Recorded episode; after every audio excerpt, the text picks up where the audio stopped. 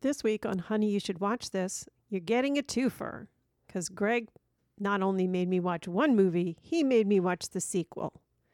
Yeah, you're right. Sylvester Stallone, Jason Statham, Dolph Lundgren, Arnold Schwarzenegger, Jet Li, and Jean Claude Van Damme in The Indecipherables.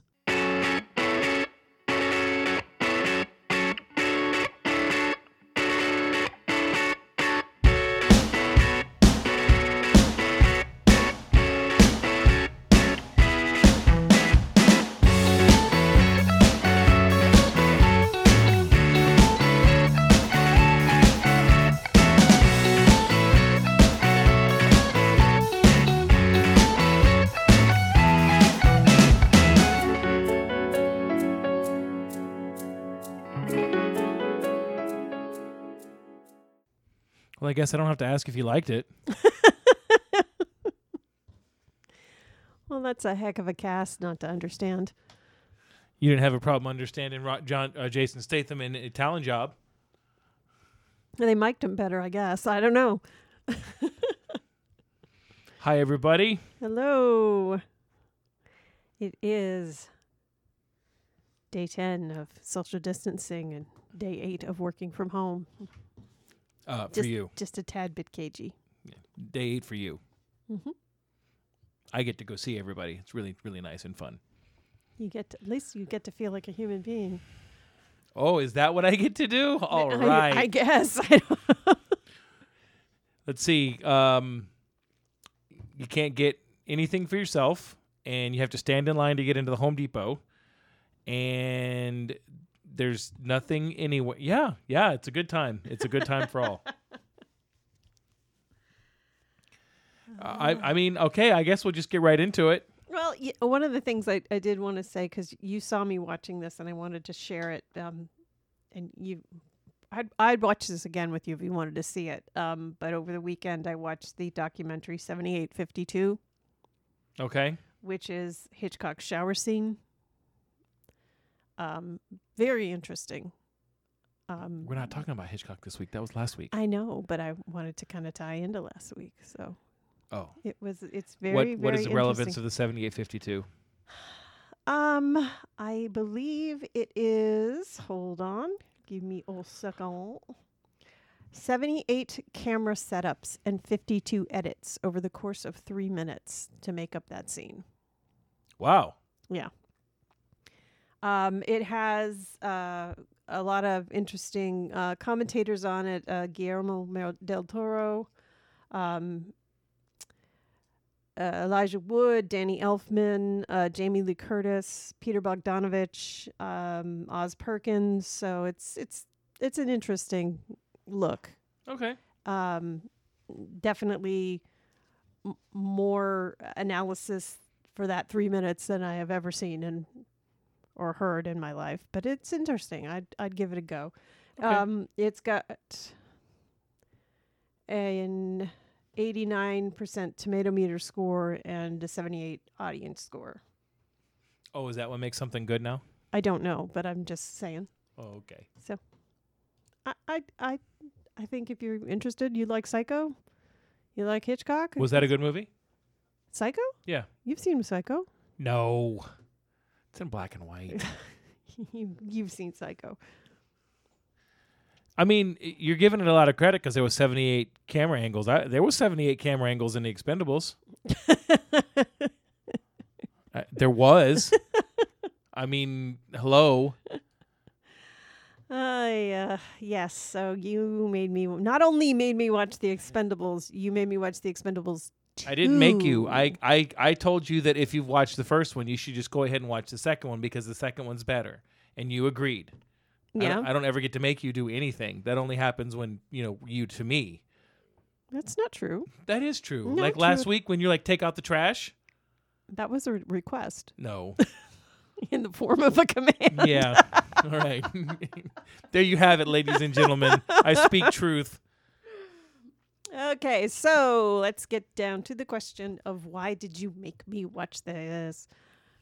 Because we have done a lot of serious, really good movies, Mhm. and it was time to do just a fun, really good movie or Okay. two.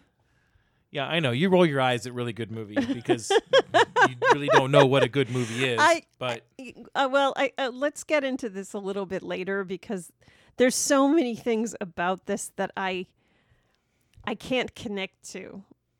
Um, but uh, we can get into it a little and you know later. what? That makes me sad for you. There was so much testosterone in that, That- movie. I just yeah. needed to go, you know, look at the color pink for a Well, if you'd while. watch number three with me, Ronda Rousey's in it. Again, so much testosterone. You know what? That's that's a little bit fucked up. I hope she doesn't come knock on the door because I'm not going to be able to protect yeah, I would not open the door. All right. So what we're going to do is because the Expendables 2 was a was a last minute audible, we actually watched that last night. Because because I mean, what the fuck else are we going to do right now? we we were going to go out and dig a ditch, but they wouldn't let us. So. um I, I convinced her. So we're going to break this up into two parts. We're going to discuss the Expendables, and then we're going to discuss the Expendables 2. Uh, I have been informed that the Expendables 3 is off the table, which is a shame because it's also a lot of fun. But um, the you synopsis. got me farther than you ever thought I'd go on this. So, Uh, well, yeah, maybe, you know, maybe. count, The- count your blessings. And Yeah. Um, okay, so we're going to start out with the Expendables. Um, why did I make you watch this movie? You you said at the beginning that this show was about us broadening our horizons. Yep.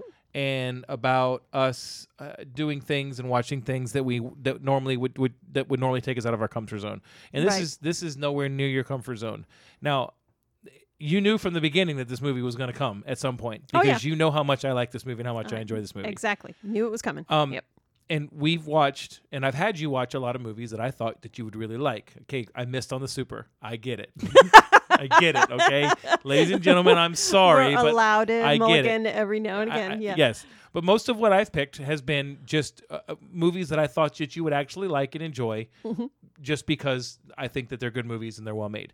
I think this is a good movie. I think this movie is well made, but this is not. This is not art. This movie is not art. This is not about how many Oscars are we going to get. This movie is about just sheer. We're going to tear some shit up literally. And it's it's not about good acting. It's not about good it's not about good writing. I put these movies in the same category as i do the transformers. And everybody talks about the transformers and they give transformers a lot of crap. I don't watch the transformers because i want shakespearean writing and i don't watch the transformers because i want sir anthony hopkins acting. I watch the transformers because i have got robots shooting rockets at shit and it's on fire and that is that is an action just a fun action movie that's what this is and i know that i know that this movie is better than you thought it was and you you can't lie to me you thought it It's was better than Suicide Squad. Oh, I'll, I'll tell you that. and that's much, one of the things that you said to me so Yeah. this this this is it, it's just what it is it, it is what it is and you you all you know and we haven't gotten into it on this show very much I gone don't know what. I, what Gone Girl a little bit. You know that I like to pick movies apart for stupid shit. Mm-hmm. We watched these two movies, Mm-hmm. Oh, and stupid shit I pointed out the stupid shit all over, and I had a smile on my face, and I was literally bouncing up and down in my chair because I was so fucking happy that we were talking about this movie. Okay, I've said the f word too much already. so, all right, so. uh Susan usually goes into depth and she gives this really great story breakdown Mm-hmm. and about who it stars. All right, so The Expendables yes. See, is, the, the Expendables is um here we go. This a CIA operative hires a team of mercenaries to eliminate a Latin dictator and a renegade CIA CIA agent. All right, there you go. There's our story breakdown. you you didn't read the one. There's a there's a synopsis on there about him uh, having Ross having to go back to save his soul. Oh, y Yeah. there's that's too deep. I, I mean, okay, so uh, we'll just say this: uh, the first and the second movie star a lot of the same people. There are a couple extra people that come out. Um, uh, this movie has uh, Sylvester Stallone uh, in the lead as Barney Ross. Uh, he also directed the movie, and I think he wrote the movie as well. Jason Statham he is, rewrote the movie. is he? Yeah, he had. A, there was a script floating around that he grabbed and then he rewrote it.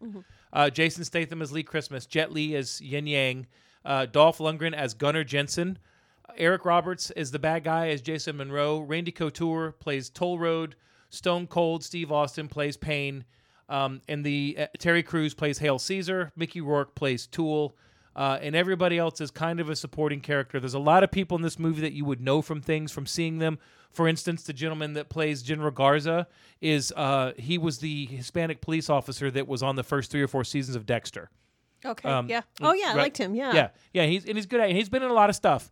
Um, this movie is a straight up, uh, a, a little bit better synopsis. Uh, Steve uh, Sylvester Stallone leads a group of team, a, a team of mercenaries, gun, men for hire. They're Soldiers. Of soldiers fortune. of fortune mercenaries uh, called the expendables and they are basically uh, when the cia needs something done and they can't afford to have their fingers dirty or the government or or whatever uh, they go in and they do, they go in and they yep they go in and they do whatever they want to do and um uh, you know uh, they end up being hired by uh, oh I forgot Bruce Willis is in this he plays Agent Church uh, Arnold Schwarzenegger is in this he plays Trench um, they are basically hired by the CIA to go down to an island in the in the Pacific that is uh, got CIA ties. The CIA agent has gone rogue. They want them to bring the CIA agent back, uh, but they don't want them to do too much crazy shit because the CIA has their fingers in all the coke and the drugs and everything, and you know, typical U.S. government bullshit. Uh, they go down there. They pass. Uh, Stallone, they make a trip down there. They, they pass on it. Uh, they end up coming back, and he changes his mind because he knows that the people there are suffering. Um, Dolph Lundgren uh, goes from good guy to bad guy to good guy in this movie. Um, other than that, there's not a lot of plot. There's not a lot of script. There's a lot of weapons. There's a lot of bullet casings. There's a lot of fire. There's a lot of fighting. There's a lot of punches the story kind of is what it is. The only the only twist that you probably saw coming because it's not a big twist was that the informant on the island, the lady was the General Garza's daughter. She leads the resistance against her father. Wow, never saw that before. So, basically, the movie picks up with them uh, uh, raiding a, a Somali a pirate held ship to rescue the crew, and then it just it, it really never slows down from there. So, did you like this movie? You can you can answer quicker than that. It's Fucking people are gonna fall asleep driving to work. and think about this one. Did I like it? I didn't hate it. Um, Ladies and gentlemen, success. We're stopping right here.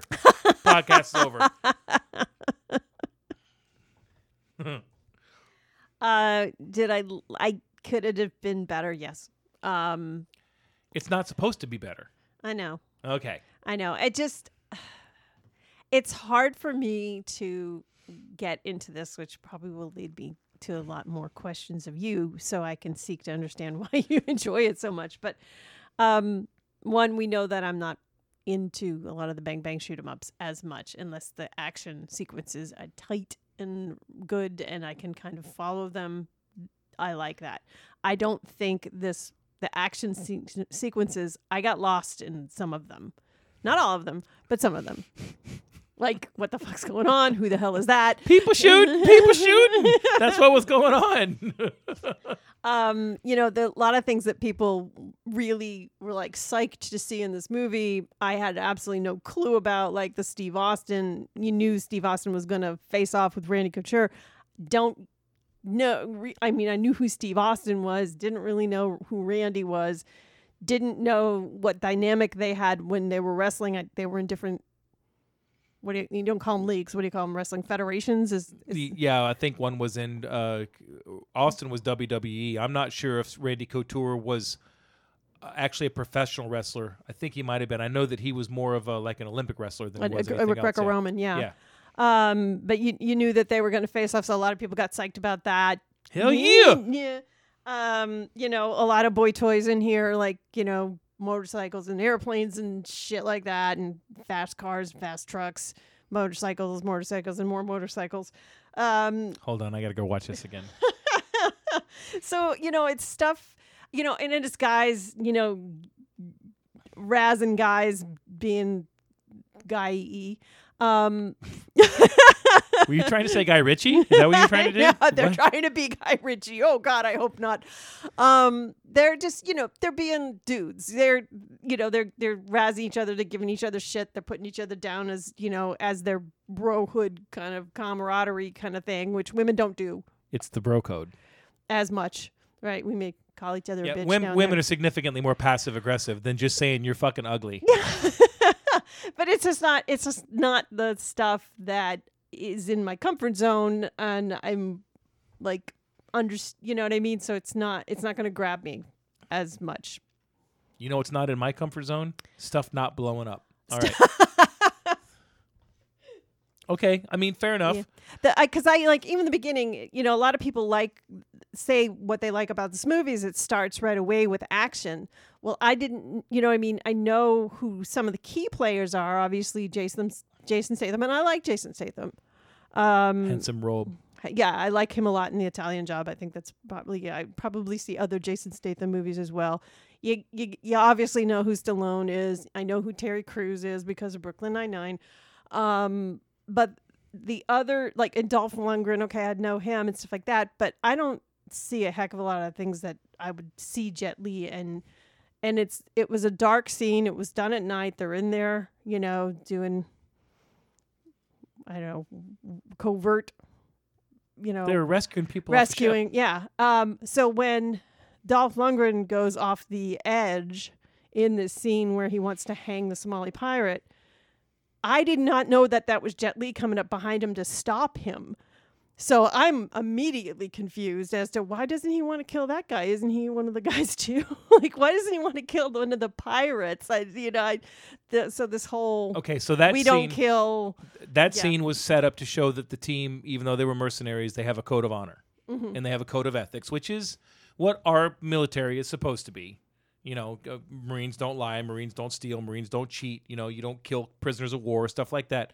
That's what they were getting at. If the guy wanted to fight and he was going to be like that, then they would shoot him and they would kill him, but they weren't going to just execute them like that. That was that whole point, and that was what they were setting up with that scene. Okay. But the the other thing was is like okay, I just did not know, and I, it took me until like after the movie to figure out that that was Jet Li. So The the the fact that he was five foot two and had a Chinese accent didn't give it away. I just didn't couldn't tell. I mean, I was like. I was like okay, just trying to keep up, okay, not doing a very good job of it. I that's just, all right. You know, That's all right. That's that's the thing.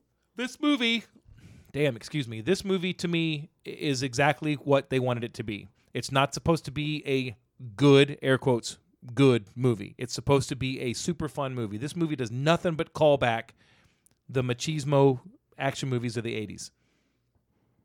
The actors that are in it, the things that they do, the way stuff's done. I mean, I I, I remember watching Commando with Schwarzenegger in it and seeing all the flubs in the in the way that things were shot. This one guy takes on an island of pirates or uh, uh, not pirates, rebels, and he, he never reloads his gun. He never gets shot. He never gets hurt.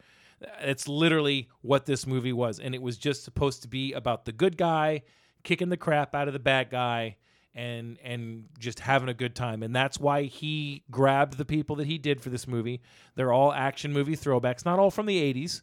Uh, obviously, Bruce Willis and, and, and Schwarzenegger are, and but Statham. but well, Sta- it's- Statham's not really No, 80s. These- Statham's more modern. but, that's but- what I was. and, getting and Jet Li. yeah. I mean, Jet Li's first American movie was Lethal Weapon Four, which I believe was 1995. Um, you know, Terry Crews, his first movie was 2000. It's just about action guys, guys with a lot of muscle that can lift a lot. They they can pick up a lot of heavy things and throw them a long way.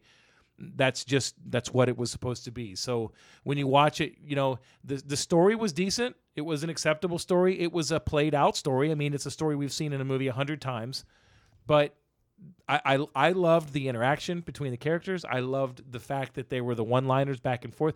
The scene where they're sitting around and they all make fun of they're all making fun of Randy Couture's ear. I, it, it cracks me up because to me that shows that this whole movie's self aware. And that's what they were. They they knew they knew when they were making this movie how ridiculous it was going to be, and they just did it anyway because that was fun. I, I'm going to put it in terms that that maybe uh, I think you'll understand. For me, watching this movie, I'm about as grounded in trying to understand so much of it the same way you would be if I sat down and made you watch Absolutely Fabulous the movie. You might find a few things amusing and stuff like Because that. I You might know seen- who some of the characters are, but you don't know. You're the grounded series. in this. Yeah, grounded in the reality of that world. Informed. Informed. I don't know the series back Yeah. and forward. Okay. So that's that's kind of how I, I f- I felt about this one, which Okay. probably made the second one a little bit easier. But um, That's fair enough. That just means that what we got to do now is we got to stop this and we got to go watch uh, like seven or eight Schwarzenegger movies, seven or eight Stallone movies. Um, No. Come on, there were some lines that hit. li- I don't know if there were lines in here. There were a few things that I found funny, but I'm going to save them till like, Okay. you know, because I'm going to run out of you know f- favorite parts. Yeah. Well, Quick. I mean, look, we always talk about, you know, the acting and the screenshots and the stuff like that. This is not one of those episodes because every screenshot, no matter what angle you took it from, there was fire in it. Yeah, that's the other thing I forgot to write down. There's there's fire. A lot of things that Um, boys like is you know, fire. the the the uh the uh the, the dialogue was really um ah i've been shot well, here's the thing. I, I, I, I uh, what I found, um, I, I don't want to say amusing. Um, somewhere between amused and annoyed because you know they they they got to do that hero jibe where um everybody gets their sensitive moment. duh Right. Good thing Randy Randy Couture when they were saying about when he was talking about you know his ear and and this uh, you know what I mean and obviously they had to rewrite that for Randy because not everybody has a cauliflower ear. Um, I'm hoping to God that no one actually wrote that. Maybe that was improvised, as it was wasn't the greatest. what the scene talking about his ear yeah, eh it was probably just them sitting around shooting the Right. shit i'm sure You i know that there are several scenes in this movie that are improvised or several Mm-hmm. several lines bruce willis had my favorite yeah. but um we'll get to that later We'll get to that later. probably Um, th- you know, you've got Terry Crews looking at pictures of what we assume are his kids. You've got, um, i think that might be the same picture he uses on brooklyn nine-nine is it really? i don't know but wouldn't that be fucking hysterical oh, he's got twins in Brooklyn Nine Nine. Um, you've got uh, uh, Mickey Rourke with his, you know, story that that prompts Ross to go back to the island to try to save San- Sandra, the the rebel. Um, where he's talking about how he walked away from somebody he knew that was going to jump off a bridge and commit suicide. He did nothing about it. You know, sensitive guy moment. And then the the one that I think exasperated me the most was the Jason Statham and Charisma Car- Carpenter um, storyline there with the girlfriend. oh That served absolutely no purpose to Oh, the no, movie that at was- all. You know what? I have two questions. You- First, how dare you? I know you like the scene where he beats the shit That- out of the guy, but Spoilers. We'll get to this later. apparently, son of a bitch. It. It does. It, it it shows it shows that even though he does that for a, a living, mm-hmm. he's it's again it's them trying to pound into your head that he's honest, he's ethical, he's moral, he's loyal. That that's what that's doing. He he wasn't. I mean, I get it. He wasn't home. She was lonely. Poor thing. well, she didn't know where he was either. He just he, He, just couldn't he- tell her. He ghosted her. Oh, he didn't ghost her. He ghosted her, Uh-uh. and so she doesn't know if he's alive or dead, where the hell he is, why he's gone, all this stuff like that. So I, that I get. I just, I think you could have made. I think Statham's character came across with or without that storyline. Okay, I, I give you that, but s- Um, but still, still, yeah. if you could you had to cut time out of the movie that's what i'd cut because i, I didn't find it entertaining i didn't find it um any more insightful to his character i just it didn't move the fo- the story forward at all Oh, it did. and then i'm gonna wait until we talk about the second one too so let's oh, it let's- moved. we- It we'll moved. move- It moved the for- story forward. it it moved. It moved. It moved Uh-oh. it. you got a, A- Yeah, I know. a I beast seen. near the soundboard so. again, little bastard. Um, we just lost like forty-five minutes of our life because apparently the cat decides that that's his hopping stone to the window, and he likes to depress buttons that I don't see where they're at, he and then just we have no likes audio. to pretend he's an editor he's got dreams man he's got dreams don't crush him well, go to work, bitch. Okay. Um, I mean, all right. I mean, uh, whatever. I, And that's just my opinion. Doesn't have to be. and that's fair. I, I I get it. I just to me it would be you know, I think every guy in this world Mhm. has had a girl cheat on him. Se- really. seriously, I, I would say yeah. Uh, at some point in their life, I, and and it would be satisfying to get to do what he did to those guys in the real world and not go to jail over it. So it's a revenge fantasy. That's what the guys like about it. Yeah, it's like okay. it's like fight porn for us. Uh, I've never heard that term. it's because I just made it up, patent pending. TM. Oh, hey, by the way, everybody, good news. To celebrate the quarantine, YouPorn or Pornhub has now gone ahead and let everybody have their premium service for free. Yikes. Um, so it it, it just okay, yeah. I, I I can see what you're saying. I, I don't subscribe to it, but I, I understand it. Yeah, I just, you know, to me it was like, okay, uh, you know, we've got two women in this story, and one of them's a cheating hoe. Um, but you know, it's, I didn't. It didn't matter. You know what I mean? It, it was inconsequential to me as far as this whole story was concerned. So Okay. All right, all right. All right, I I'm pu- I'm putting- on. Oh God, I got. I'm putting it to bed. Nah, that's what she did. Heyo. Heyo! All righty. Um, uh, that I li- I liked. there was just so many things about it that I enjoyed. The plane being retrofitted with all the weapons that it had. The fact that they every time you turned around, they were there to cover cover each other's ass. It was just. It, it's just. Like magic. It just voodoo, man. It's it- well- machismo voodoo. Yeah. yeah. Um, it was it was home and reason for one of the best Shinedown songs that they ever made. Oh God.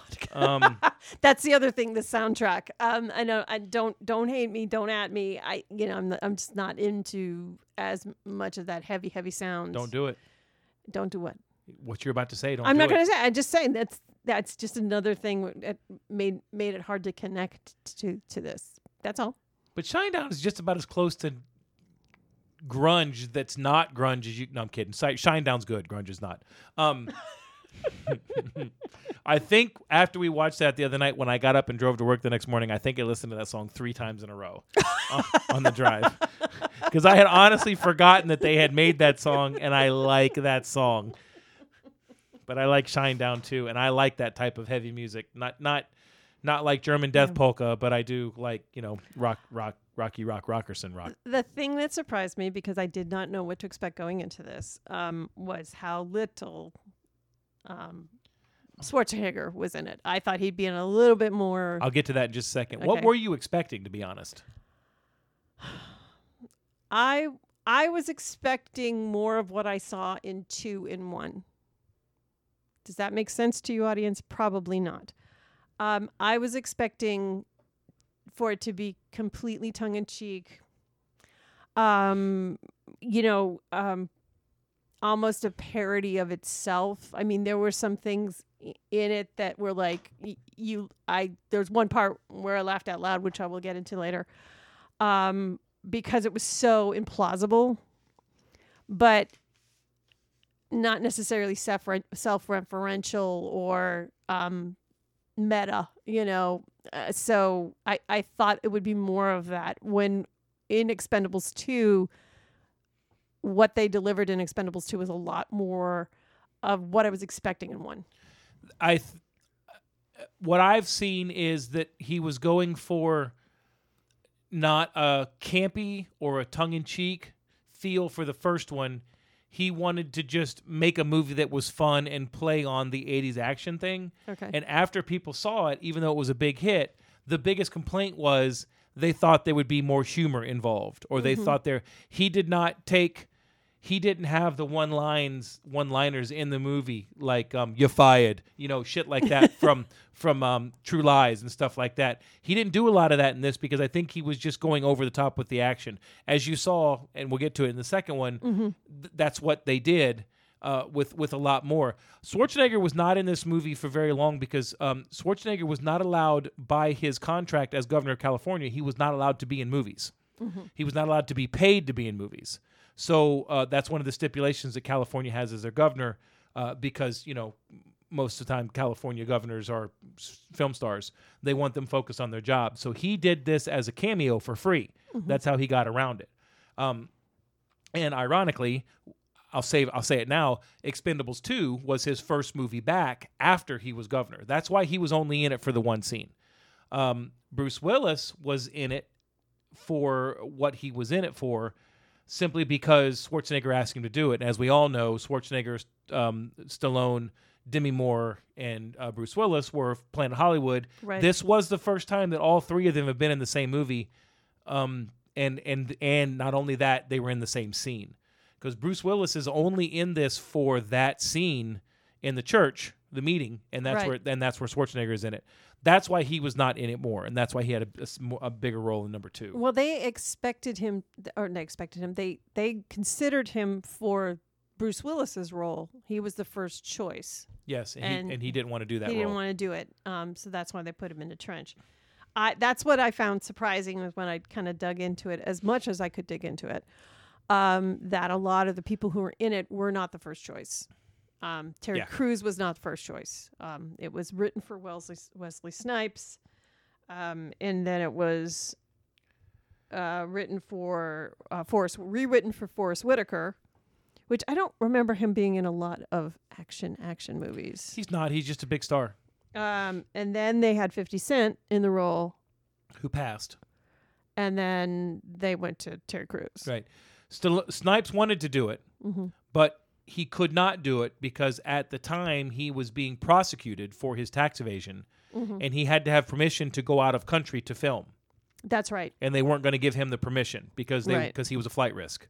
So yes, that's exactly right. Now he does he does play he is in Expendables three and he's really good in it.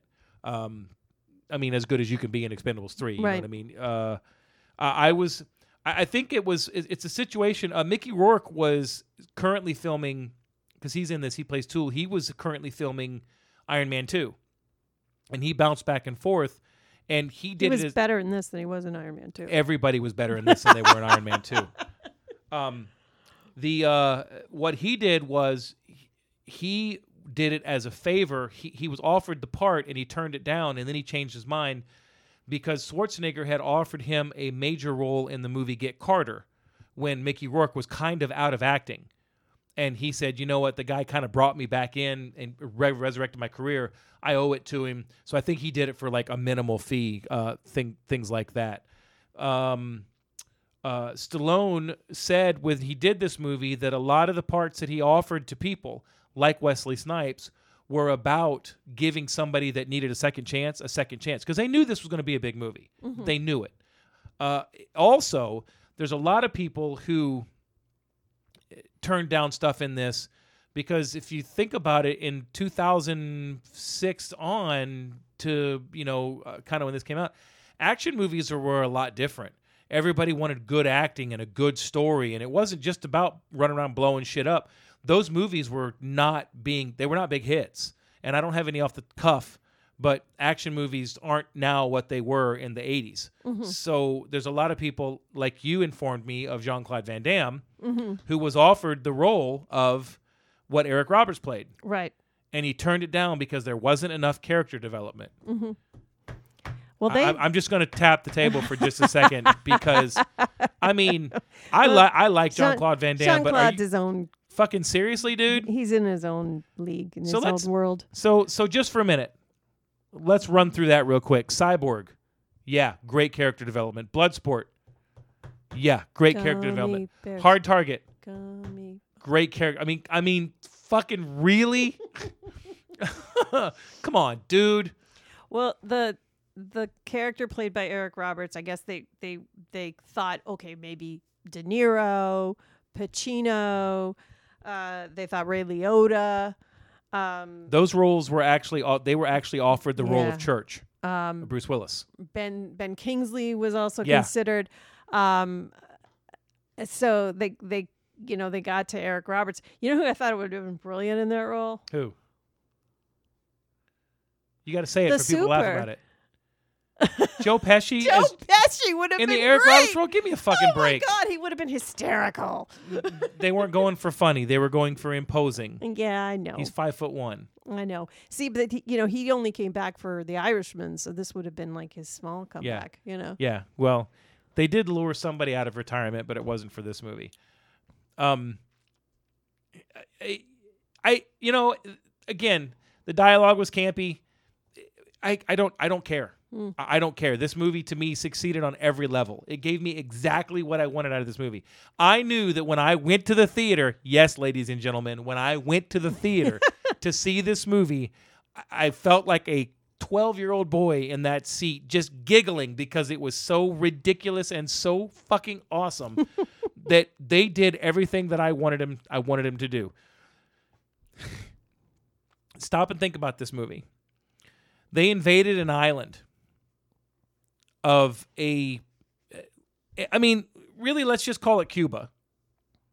Cuz basically this whole thing was It's just a fake island. it was a fake island, but it was it was a set, it was set up where they had a dictator who everybody was under his fist. They had nothing except what they had. They invaded this island, and they kicked the shit out of all of them. Nobody got shot. Nobody got stabbed. Nobody got anything broken.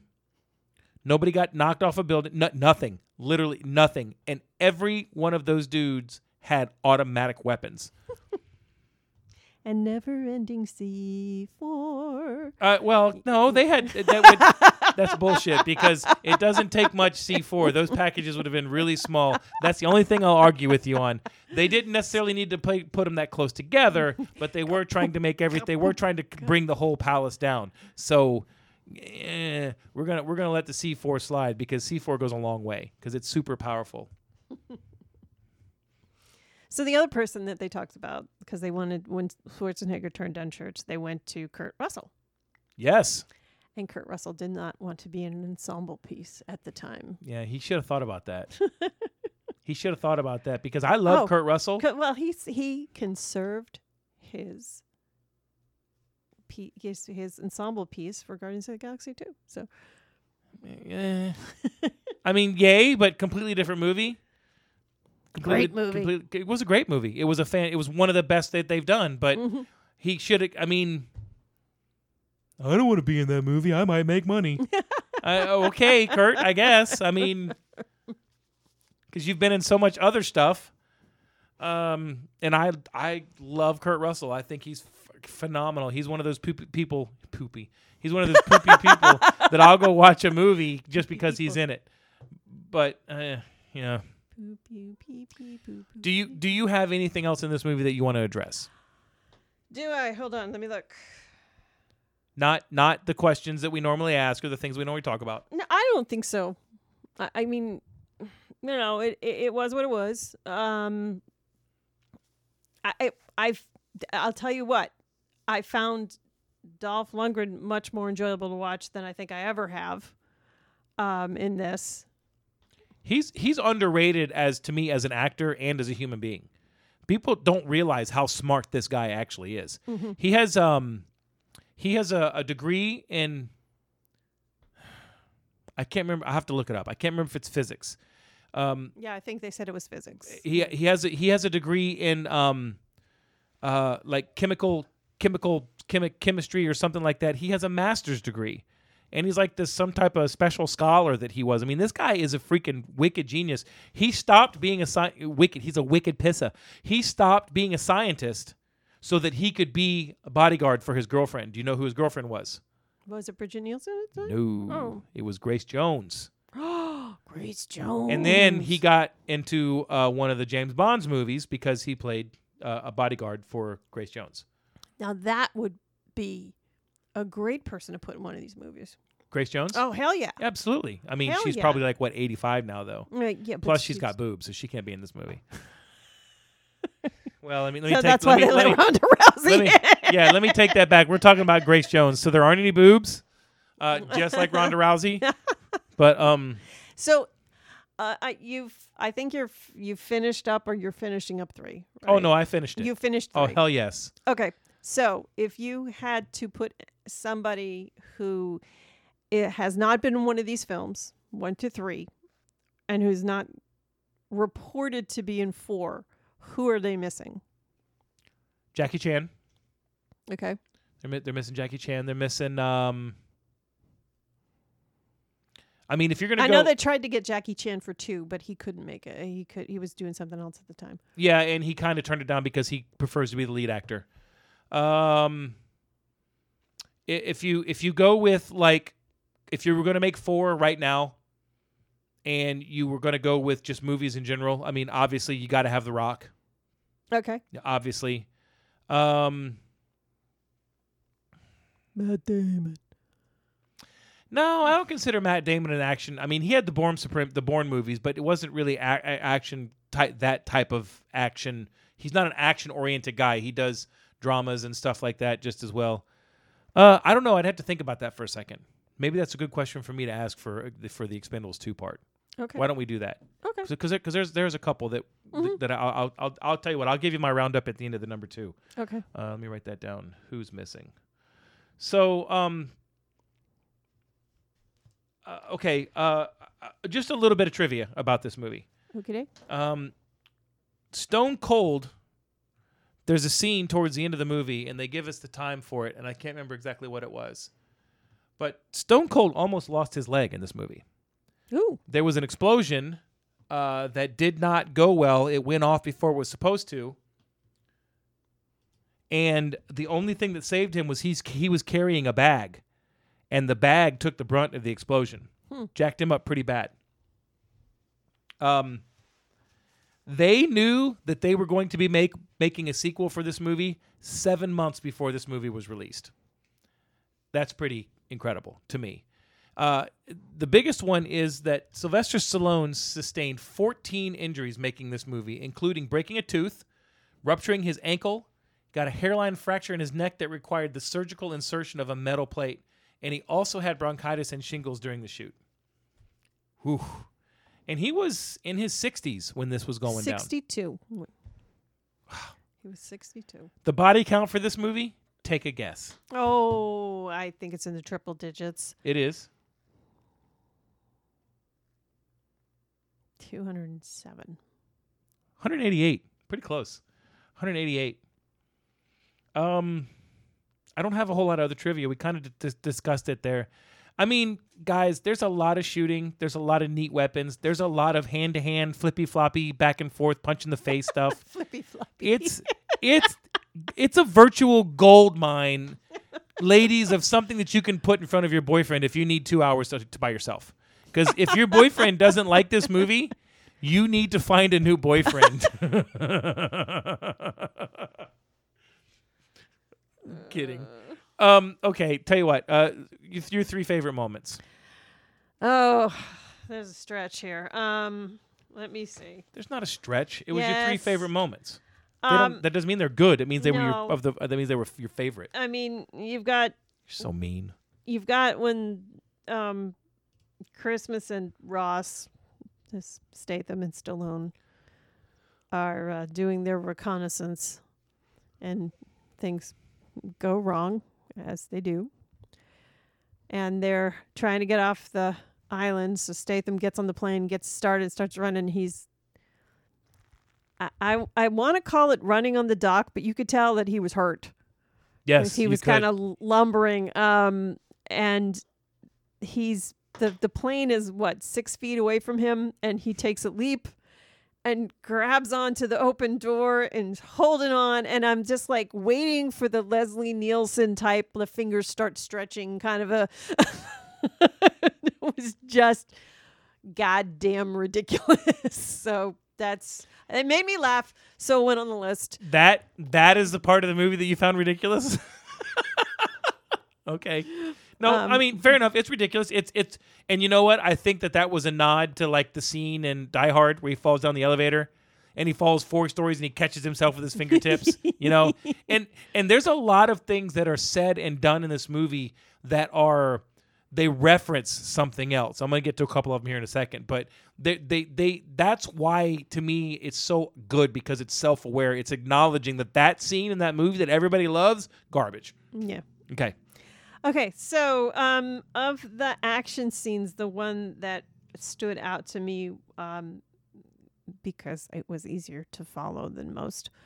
Um, was when um, Sly and Jet Li are being chased by Dolph Lundgren, who has turned to go, turned to the dark side because he gets kicked out of the Expendables because he's a drug addict and he's a maverick and he's a lone wolf and he's whatever else, He's got problems. What- He, no, he. No, no, no, no. whatever cliche. He's not the lone wolf. No, okay. Next. Never mind. Um, whatever cliche you want to use for somebody that you know you can't control, you know, hot-headed. Mm-hmm. He's a danger to himself and others. Okay. Okay. So that whole scene where um, Lundgren ends up fighting Jet Li and all that, that was I thought that that was pretty good. I mean, poor frickin' Jet Li though, he's got to be saved twice by Stallone through this whole thing. So that. He earns his keep. It gets it loses points for that, but it it's on the list. And I guess the third, and I really was stretching for a third, but was Terry Crews and his great big gun. That's When what he's talking, said. when he's talking, when he's talking about his gun, yeah, that was pretty sweet. no, when he came through and saved everybody, it was like Oh yeah. With the, I pew, mean, pew, uh, whatever Hey, the sound was. I've but- shot an automatic shotgun, and they're exhilarating. They are so awesome. They're hard to control. It takes some practice, but my God, what an oh! All right, my number three was there's a scene when they're on the island, and shit's just blowing up, and they're going crazy, and Stallone is kind of backed into a corner, and he's got his pistol, and he's shooting, and he unloads the clip, and he presses the eject button, and before his clip falls out, he's pulled a clip from his belt and reloaded, and he shoots again, and he does it twice, and I don't know if it's CGI'd or not. Uh, it's it's super awesome and impressive to me because having shot pistols and and it knowing how long it takes, that to me it was just genius and amazing because the hand-eye coordination that you'd have to have to do that is through the roof. So if he did it for real, that's awesome. Plus to see somebody empty two clips in a pistol that quick, there's just there's just it's it's just like that's like ballet to me. Sorry. Number two was the scene where Jason Statham beats the shit out of everybody on the basketball court. and he says to her, I'm not perfect, but I'm worth the wait. Yeah, because let's let's if you haven't seen the movie because we've kind of spoiled it already. It's when Jason Statham, as Christmas, gets a call from his the his ex girlfriend, and she's got a black eye, so he goes and finds him and beats him and his douchebag friends on the basketball court. Yes. Yeah. Hold on, hold on. I'm just. I'm just thinking about it for a second. Okay, you do. You go ahead and do that. That did nothing for me. Hmm. I'll see you in 20 minutes. Okay. Uh, my my favorite scene of this movie uh, is the moment where they're in the church with uh, Willis and Schwarzenegger okay, and Stallone. I can see that. I can and see it it's was classic. it was yeah. it was incredible because you'd never seen that before. You had the three really the three most iconic action guys in in In restaurant in in, history. history. in history. The at the line where Church and or Trent Trench and uh, Barney are talking, and Bruce Willis looks at him and says, "You guys gonna suck each other's dicks now or what?" That was an ad lib, and that was so that's so funny. Stallone didn't think he was gonna keep it because of the tone, and after watching it, he thought it was amazing. The scene uh, in that scene uh, Barney Stallone makes a uh, when Trench leaves. Church says, or, or Willis says to him, "What's his problem?" He goes, "He's just pissed off because he can't be president." That's hysterical because he, he can't be president because he wasn't born in the United States of America. and the other line is when Trench or Schwarzenegger says to to Willis, "You know what? You should give it to him. I heard he likes to run around in the jungle." you don't make any more blatant and obvious Rambo reference than that. But all I could think of was Predator. Like he was running around in the jungle. Well, yeah, he he did, but I mean, I mean Rambo, uh, you know, I mean, right. and it just the- That's who we're missing in this movie is the Predator. There we go. no, Oh, come on. no, the Predator's a bad guy. Okay. The Predator's a bad guy. Ernie, Ha- no, um, who the hell was in that movie? What movie? The Predator. Arnold Schwarzenegger, Uh, yeah, other guys too. Who Jesse Ventura. Jesse Ventura. Yeah. yeah, he doesn't look like he used to look. He wouldn't be good in an action And movie what's anymore. his name from? Uh, never mind. Uh, It'll come to me. W- name the movie. Tell me the movie. He he played um, the acting teacher in um, Arrested Development. What was his name? The acting teacher in Arrested Development. Yeah, the the actor. Oh, Carl Weathers. Carl Weathers. Fuck yeah, Carl, Weathers, needs to be in this you bitch. Need Carl Weathers in this bitch. yes. Absolutely. Yeah, there we go. Okay. Oh, you know what? Uh, give me some skin. All right. See, well I done. redeemed myself. Yes, you have. You know what? You know what? We're gonna start this over because I think that we. No. I think we. I almost got punched, lady and gentlemen. I almost got punched. I think before we jump into two, we ought to take a break because I need to get a We're- refill on my wine and an estrogen patch. we're, we're going to. Um, All right, I don't. okay. I didn't know that I was done. Um, oh, were you done? yeah. What we're would- not done? No, Were not at this. done- I mean, I wasn't quite done. Okay. Um, would you watch it again? No, I wouldn't watch this one again. No. Fuck this. We'll be right back.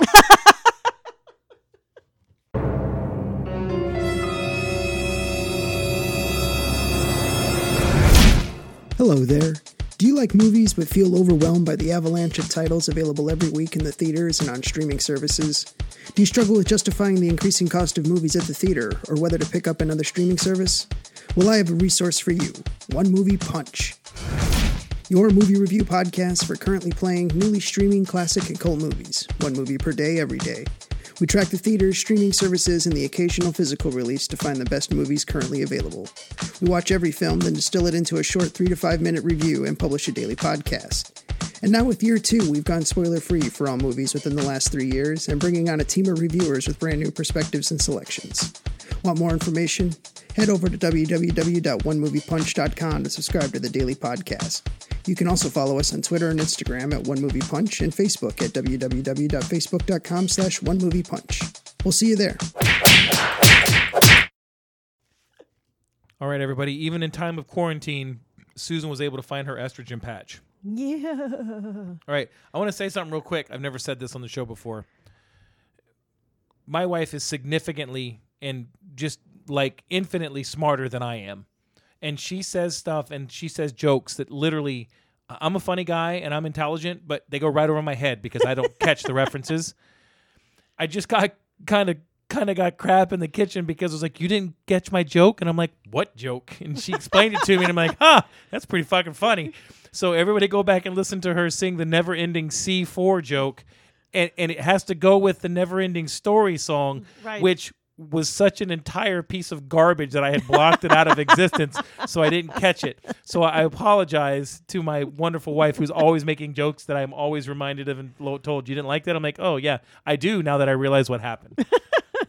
okay, so your question: Who should be in an Expendables movie so far that hasn't been? Oh, Okay, is that now- why you were standing in front of the DVD was. case during break? I had I had I had three or four already in my head that I had thinking about it.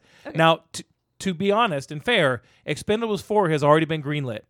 Uh, it's it's in pre-production right now, so that means that they're you know okay. Now we know I left a couple off the list because they've been approached and turned it down for one reason or another. Now Jackie Chan was approached, he was turned down. Nicolas Cage and John Travolta were both approached and turned down. Um, I think that Nicolas Cage would probably bring a level of just crazy ass Insanity. insanity to this that would make him perfect to be a bad guy. Um, I know that Mel Gibson is he's still paying for what he did. Um, that doesn't diminish his acting ability to me. He's still not maybe the greatest person. I would have preferred him to be a good guy in the third one instead of the bad guy. But it is what it is. Um, I, I, just because Mel Gibson usually is the good guy. But the first one that came to mind that has not been in a, in a movie was Mark Wahlberg. Marky Mark. Mark would be great in one of those movies. Um, you said Carl Weathers, absolutely 100% on point.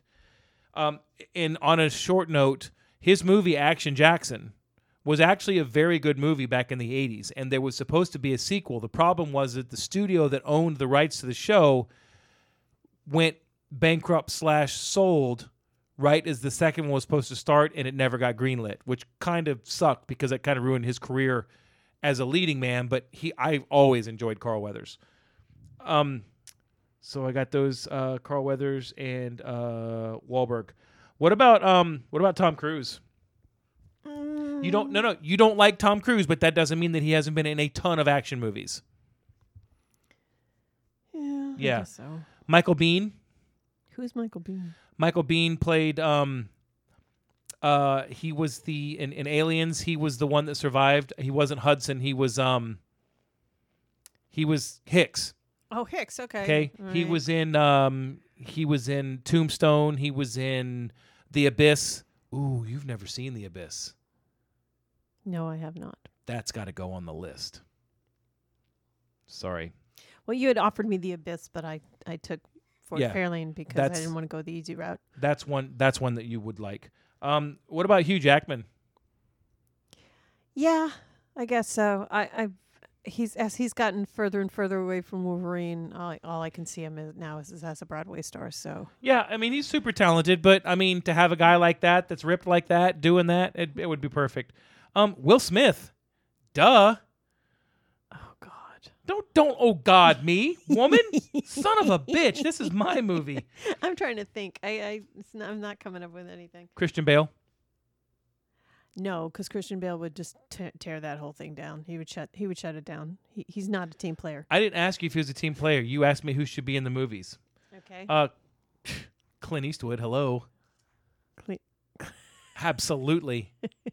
Clint Eastwood should be in one of those movies, even if it's as like a Charles CIA Bronson is Charles Bronson still alive? No, he's not alive. No, he's dead. think. Okay, I think okay. I think he's passed. Um, All right. So anyway, let me wait, let's, let me think. Let me think. Let me think.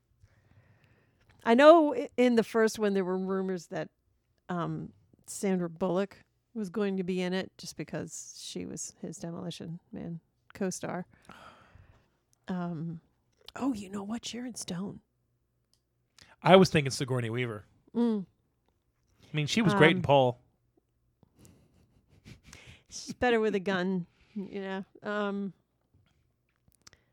I mean, if you need a bad guy movie, fucking Sigourney Weaver absolutely nailed it in Working Girl. Okay. This is this is not in my dreamcast, but I I did I did think about this today. If there was any scene that was going to be reproduced and I had to pick 3 actors for it, I would pick the church scene. But I would recast it a la Wayne's World with Rob Lowe, Mike Myers. I can't think of it. Dana Carvey in as their Wayne World, Wayne's World character. Can I be you? And only if I can be me. It would be awesome. It would be. It would be. It would be funny to see. Uh, I, I think that that would be great with like David Spade, Rob Schneider, and Adam Sandler. yeah, why not? You Why know, not? just add Adam Sandler as Zohan and, and don't mess with the Zohan. There you go. Yeah. What about Brendan Fraser? He wouldn't be bad in these movies either. He'd be okay. Yeah. Um. Let's see who else. It, that's that's Yeah. that's pretty much everybody in Hollywood we got listed right there. Yeah. everybody else Well, has you been in need there. what's his what's his face. The um. oh, God. That narrows it down. Thanks. motherfucking snakes off my motherfucking plane. Oh, my yeah, God! How do we yeah, not have. Samuel L. Jackson in this? Samuel L. Jackson. There we go. Danny Trejo wouldn't be bad either. He was supposed. Oh yeah, Danny. he was supposed to be in three. Uh, his part. They wrote Antonio Banderas' part for him. Mm-hmm. They wrote it for Antonio Banderas. There was uh, going to be an issue. Danny Trejo was going to come in as a secondary character, but his fee was too much. It would have put him over a budget, so they said no. The first Expendables three. Okay. All right. So um, we've done Expendables. Now we're going to do Expendables. Incomprehensibles two. Yes. No, I I'm sorry. I knew what they were saying just fine. That's like the people that complain to me about that they don't how they don't understand what they're saying in a Pearl Jam song. I understand what they're saying. He's saying, "Hey yo, that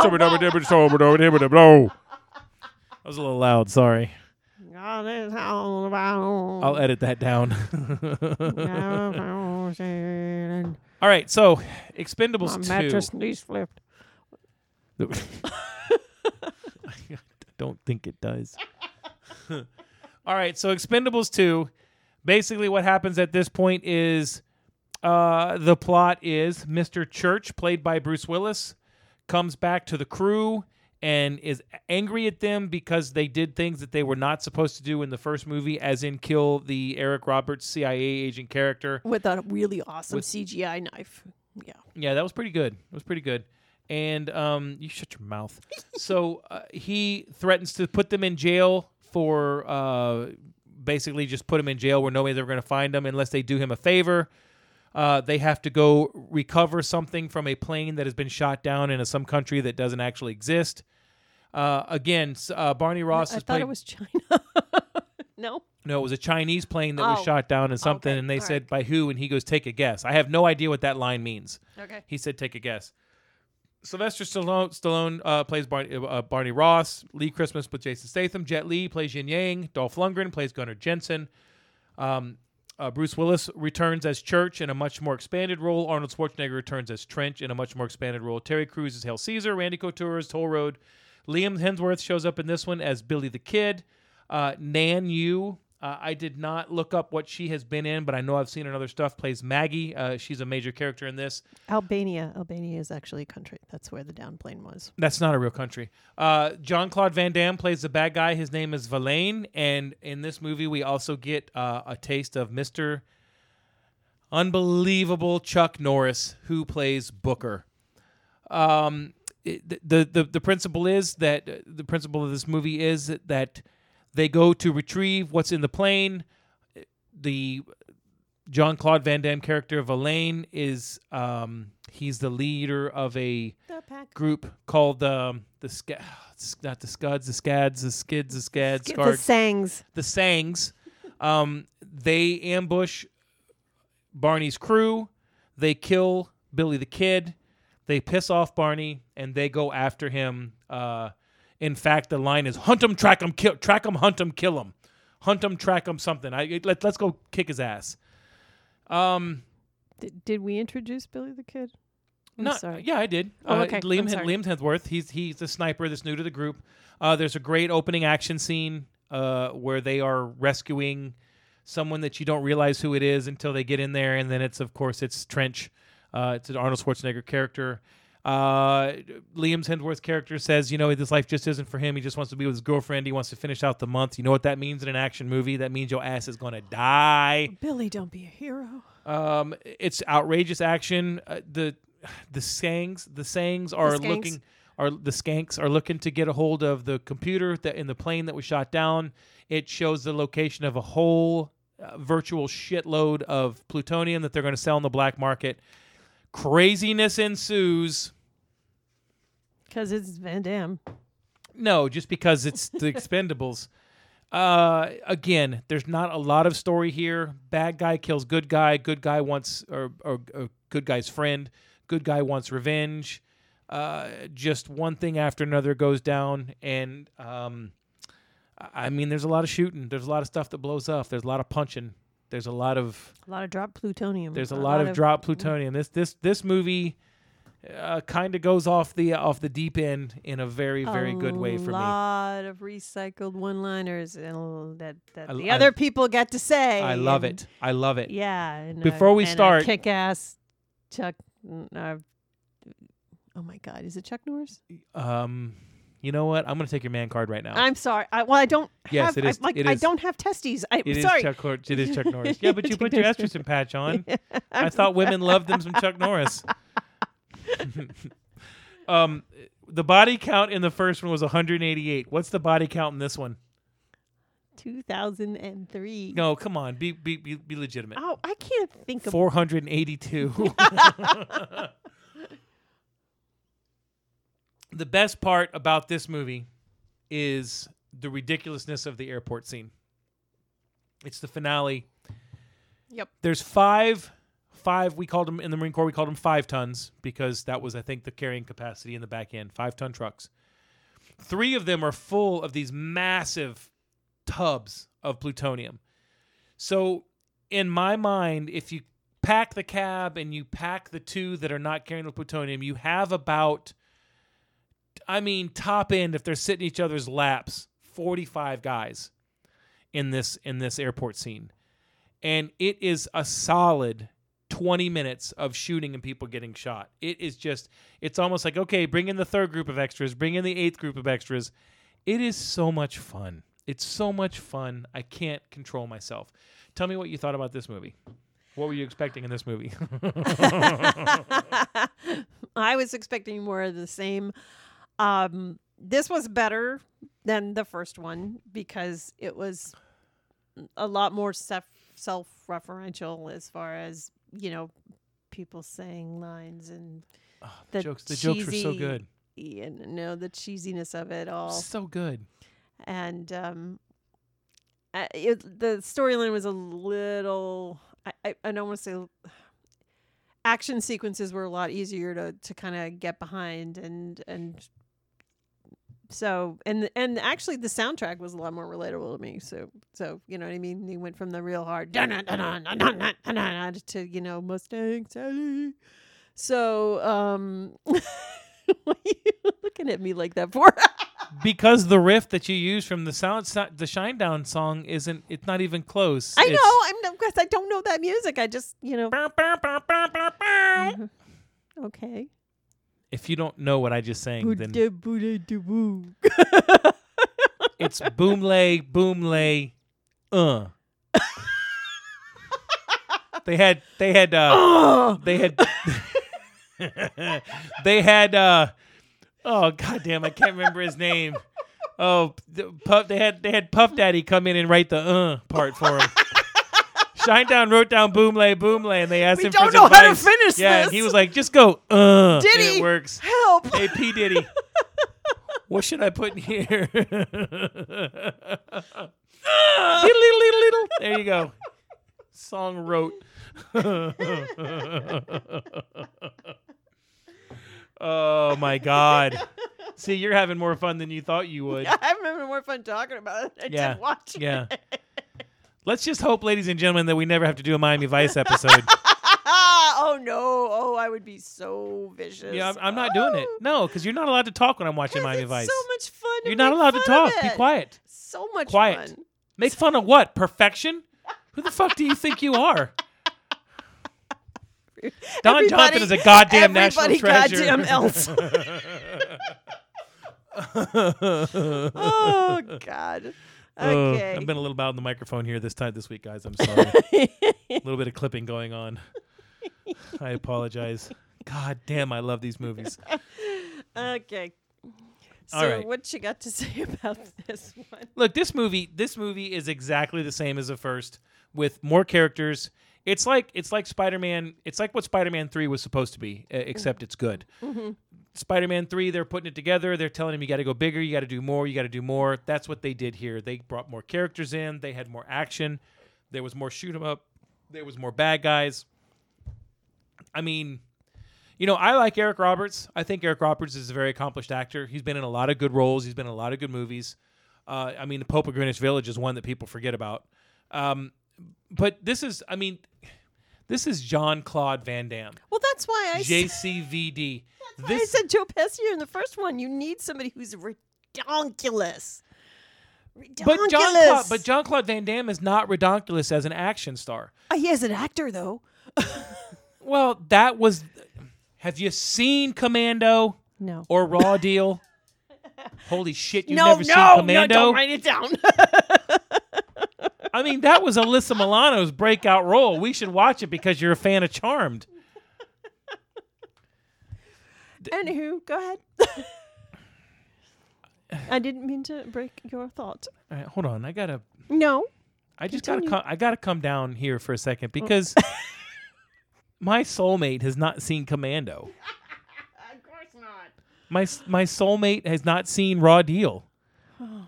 Raw Deal, you're probably going to get to watch because we talked about that this week. Um, listen, I get to pick on my weeks. I get to pick what I want you to watch. I'm because of this whole COVID nineteen thing. The one thing that I was going to surprise you with was um, Dirty Money was going to be at one of our favorite little tiny theaters. Dirty Money. Uh, yeah, what's the Mike the uh, Macdonald Norm Macdonald? Oh, Dirty Work. Dirty Work. Yeah. We don't have to go see that. I own it on DVD. okay, but anyway, go ahead. Go ahead. yeah. I'm Um. trying to distract you no, from it's the- just- writing down the thing that I don't want You to watch- see. you watch you watch these movies and and that's that's what it was in the 80s everybody knows there's there's a lot of action movies to me that are iconic in fact i've talked about this on my other podcast the we've got action movies like and I, i'm going to take first blood out of it because first blood have you seen first blood no. oh god damn it man The list just I'm gets a bigger. girl. The- I know, but the list just keeps getting bigger and bigger. These action movies, I, I know, and I like. I, she's pointing at her boobs, ladies and gentlemen, and I wanted to tell her that I like them very much. They're my favorite boobs in the world. Um, I don't have a twig and berries. I, I, I- uh, neither do I apparently. uh, the movies are not about. They're not masterpieces. They're not cinem- cinematographic masterpieces. And and I say that word like that because that is what these action movies do. They're not they're not great scripts. They're not great a- actors. They're just really fun movies to watch. So it's Jean Claude Van Damme was not an action movie star because he was a good actor. He was an No. action movie star because even men wanted to sleep with him. He was so good looking. Oh, he was in no retreat, no surrender. Right? The guy was just he was sexy as hell and he was built like a brick shithouse. And this guy was an unbelievable martial arts. Uh, I, it's just and that was what it was in the 80s. It was big muscles, the muscles from Brussels. I mean, that's so Jean Claude Van Damme being in this movie isn't ridiculous. His acting is ridiculous. And what makes his acting so bad is the fact that he cannot speak English. Do not challenge me. Are you speaking English, French, or some other pile of garbage that they made up on the fucking set of Star Trek? and anyone who's made it this far, I will make sure that I put the link in the notes to the um oh what the hell is the name of the show that I just showed you the clip from the um, oh, the Graham Norton show. the Graham Norton show. Um, L- Liam Hemsworth was on the Graham Norton show, and he talked about being in Expendables 2 and the fact that there is a there is a scene where um, they capture Billy after they um, get after a, a tense scene where they have to get the computer out of the the, the plane that crashed. So they've captured Billy and they're trying to get what they, they want from it. And of course, there's a whole thing about respect needs to be taught. And so no, you said it wrong. It's respect needs to challenge it. to be taught. so it's a scene where Van Damme is He's so bad. he's really bad.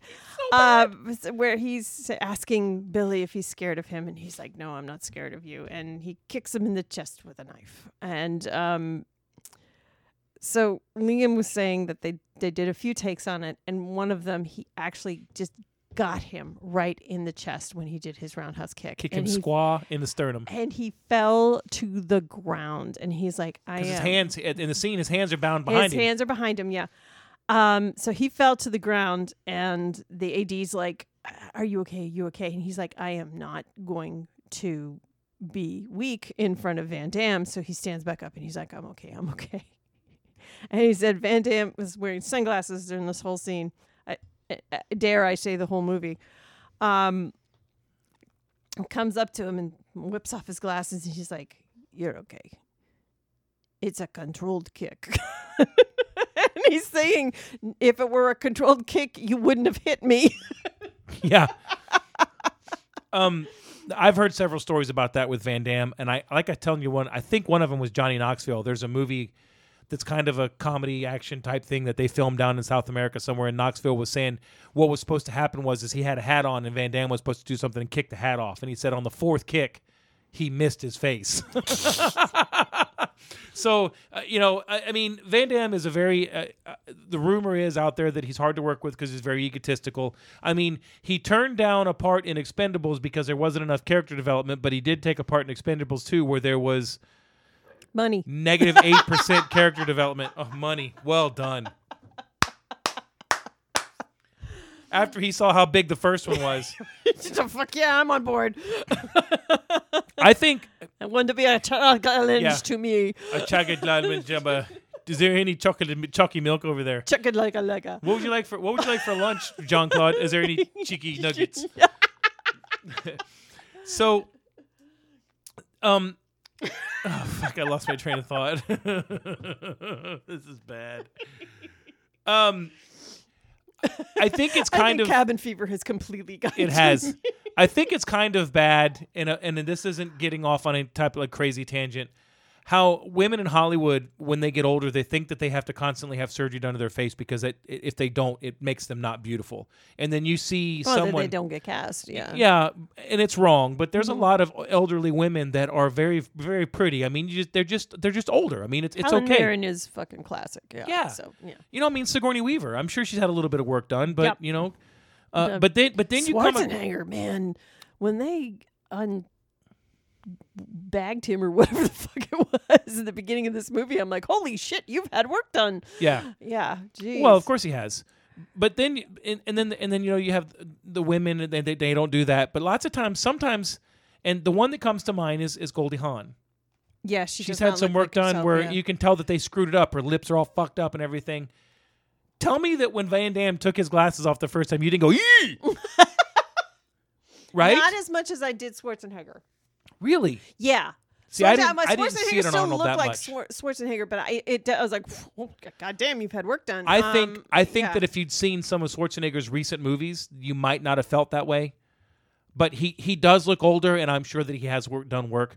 Um, but that's why, and I'm convinced that's why he wore sunglasses the entire movie because he had some surgery done on his eyes, um, and they fucked it up. Uh, he just totally messed it up. So, um, there was a lot of um, there was a lot of tongue in cheek in this movie. There was a lot of one liners that that that were meant to be funny.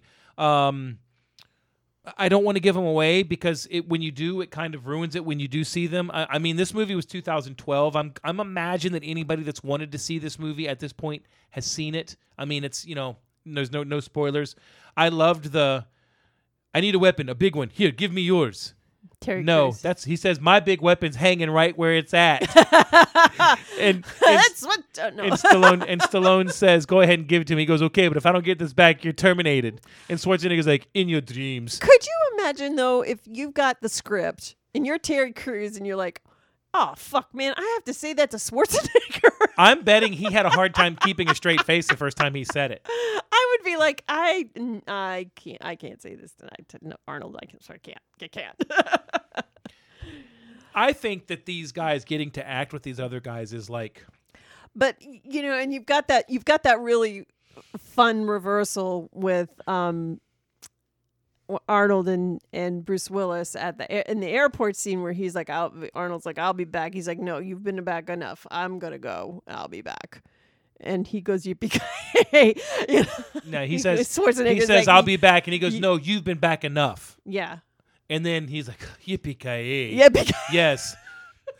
and, and again, it's just like it's just like the church scene in the in the first movie where Yeah. they're just making these barbs back and forth.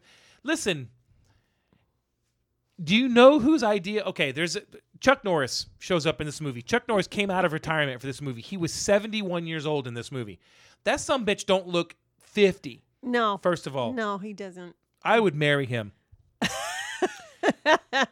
Everybody knows the Chuck Norris memes that go online. That, that like like my favorite one that I've ever heard is Superman wears Chuck Norris pajamas. Well, you know, you could say that he doesn't. He hasn't really aged as much because he made a deal with the devil. But we all know that the devil made a deal with Chuck Norris. Right, Exactly. yeah. See, well, well done. Again.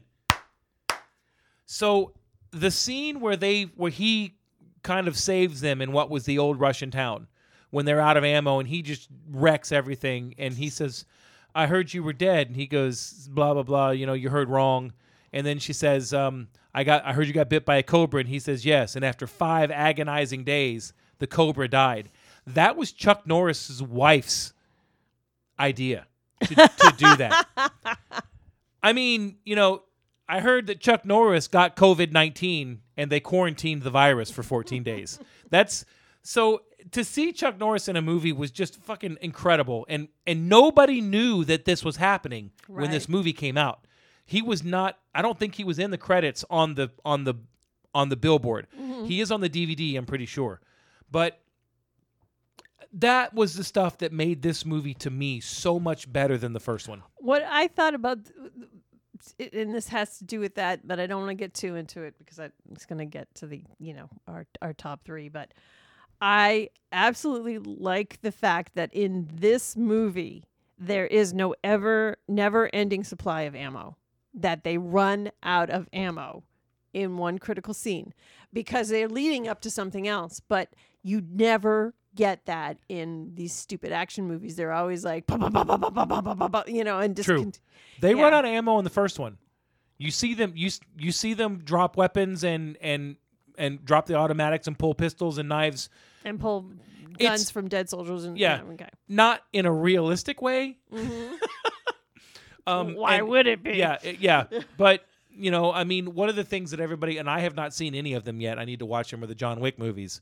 One of the things that they say that's so good about that movie is that he's constantly reloading Okay. to show that. But you're, you're right. But that was the staple of the '80s in Commando. Okay, he walks around with like a semi uh, with a machine gun for like that last half of the movie. I don't rem- I don't think I ever saw him put a new clip in ever. I just don't want to see a movie about a guy that doesn't wear underwear. I'm sorry. Well, you watched Friends. You can deal with it. I won't make you watch Commando because, to be honest with you, Commando's not a good movie. it's it's not. It's it's really bad. Listen, this is the type of movie Commando is, and if you've seen it, you've seen it, and if you haven't, you haven't, and I get it. There's a part where he's holding. Do you remember in Ford Fairlane? Um, I've tried to block that out. But yeah, you ahead. shut your mouth.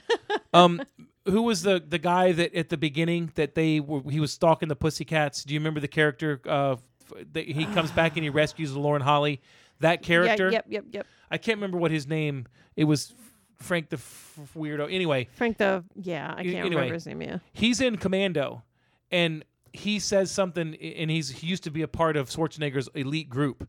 And Schwarzenegger says, "I like you. That's why I'm going to kill you last." Right? Okay. So there's a scene where he chases him down and he catches him and he's holding him out over a cliff with one hand.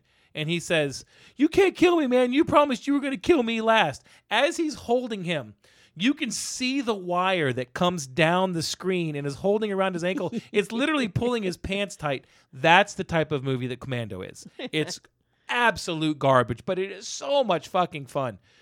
This movie doesn't do that. It's not that ridiculous. So yes, they do run out of ammo. They're they're struggling, and that was the whole scene because they had Christmas coming back from the plane Right. with all the ammo when they all the got ammo, ambushed yeah. by the Sangs exactly. And a tank. and a tank. We're gonna need a tank. Uh oh. You know, he says, "What does he say? We're gonna need it. Uh, how's it going? We're in trouble. We're gonna need a tank. Oh shit! What? They've got a tank. um, the part where he looks at him when they're they're all in this building, and everybody's looking at Terry Crews, going, "What are you making there? Oh, I'm making like you know fettuccine alfredo or something." Rigatoni, is it- rigatoni. and they're like, man, you got, he goes, you got to plan ahead. How much coffee does that thing make? Sorry, it only makes one cup. a coffee, a coffee pot that only makes one cup. Come on. I haven't finished eating. Yeah. The scene where Dolph Lundgren's laying on the floor and he's snoring, yeah. and he goes, Gunner, wake up, and he goes.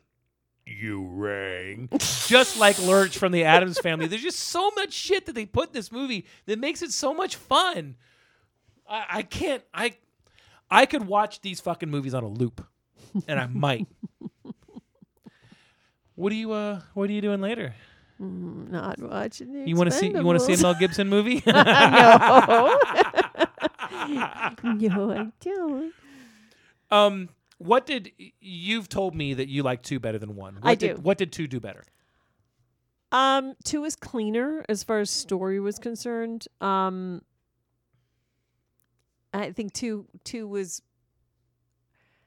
it, it took it up a notch for not taking it serious itself seriously.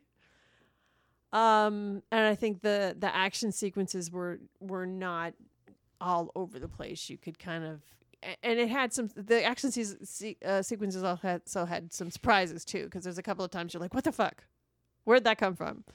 Um but it explains itself and it's and that's fine. Um i the two things that i could have um done without is um one we we only get um a little bit of jet Li.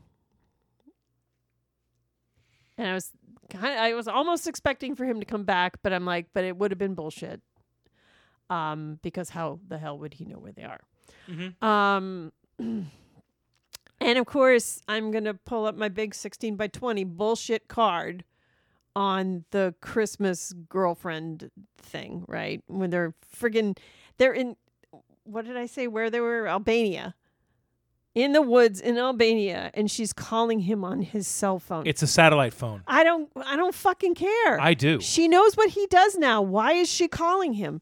That's bullshit. Let little me- needy girl, little me- needy. Let me let me tell you let me tell you why. Let me let me tell you No, why. it, they- it let me went tell- no, no. nowhere. It didn't do anything. Write it out. You don't need it. Let me let me let me tell you why that that scene happened. That scene happened because what they were trying to show is the proverbial heel that every woman in this country has their man under. They don't get to do anything they want to do Shit, without fucking permission. I don't I don't get to go anywhere without asking permission from you. That's not don't- true. I know it's not, true. Not true. true at all. it's not true at all. I don't know why they did it. I It was It just. It, it was kind of stupid. it slowed down the story. It was dumb. It went nowhere. They had absolutely. It. You know what I mean? It, it was just stupid. It was dumb and stupid. I so think the no, only I think it. the only reason that I can say that that was in there to justify it is one that they needed the girl in there because they had for whatever for, you know whether they were maybe Jason Statham Jason Statham's dating her I don't know. The only thing I can come up with is that they were trying to create some type of bridge so that they wanted you to understand that these guys had private lives and that would justify why Billy was leaving the group. Yeah, okay. That that would justify why Billy was within the group, but you don't need it. You Yeah. don't need you don't need Christmas being distracted on the job, right? Because then it, that could have led to something really stupid, right? And it didn't. It it didn't. Um, had they had it where he was distracted, and that's how they got Billy. Okay, now you've got it into some place where it's actually impacting the story. It was just stupid. It It, it was it was it was not it was not warranted. You're right, and I don't think that they would ever write that because I think in these movies, believe it or not, even though Stallone is the main character, I think Statham is the better mercenary out of all of them. yeah. Okay, I agree I, with you that. know what I mean? He doesn't make a mistake. He's he's he's always the guy that uses his head Right. instead of his heart. You know, he doesn't make the stupid decisions. Blah blah blah blah. Uh, one thing that does happen is Jason Statham has the last line in all three Expendable movies. Okay. Um, I don't know why, but you know it's pretty cool. What'd you, oh my God, what'd you do, I kinda ladies and gentlemen? The cats have struck. I know they have. Um, they're they're sniffing let me ask everything. you. uh, Let me let me ask you this. You, um, talking about what the second one does better than the first one.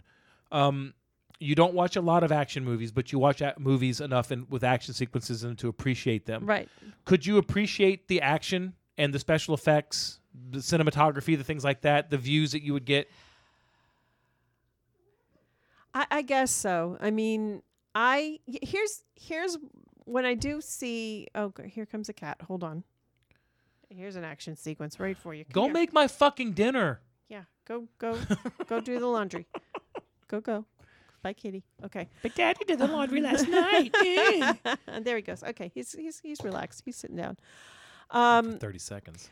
what I okay, we, w- I said it earlier um, because we'll we'll talk about Jason Statham um, ensemble cast Italian Job. I really really like. I have not seen the original, and I need to put that on my list with Michael I, I Caine. honestly, I don't know if I want to see the original. really, I like the I like this. it's Michael I like Caine, man. I like Michael Caine, but the the only thing that turned me off about the the, the Italian job was that you knew uh, Ed Norton was phoning it in because he was required. They they made him do that movie. Oh, okay. I, you know, he's even phoning it in. He's good. He's Um, he's he's he's a national treasure. he really is.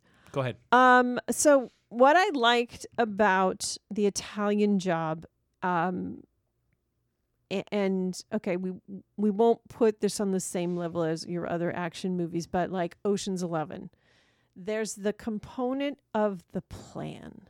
Okay, Mm-hmm. so when you see what's going down in the action sequence, you know what to expect, and when you know when things are going wrong, right? That I I, I like the strategery part of it. You know what I'm saying? Okay. Okay. Um, in an action sequence, that's I think my one of my biggest. What are you laughing at?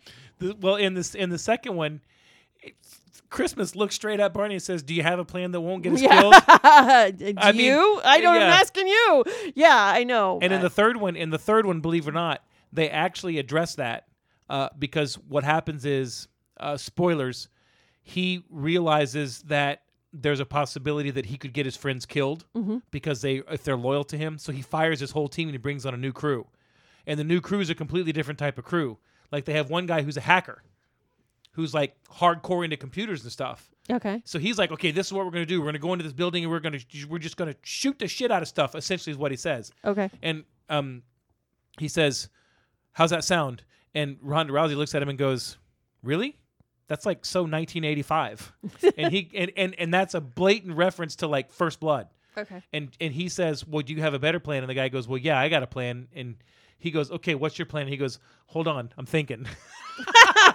but then it's about how we're going to use the computers to do this, do that. So yeah, the whole Right. yeah, I, I see that. Yeah. But but they, but then a- and after that, he's like, okay, I got me a plan. What are you doing? Are you? He says, no. It's Statham say, are you about to do what I think you're about to do? And Stallone goes, yep. And he goes, okay, let's do it. When he crashes the plane into the tunnel. Oh yeah, I'm like- yeah, okay. That's that's one thing I do have written down in my notes is crashing a plane into a plutonium mine. What did I say to not you? Smart. As I as that happened, what did I say to you? I said, this part's total bullshit. Everything else in this movie is 100% believable. I'm, I'm sorry. What was the question I was answering?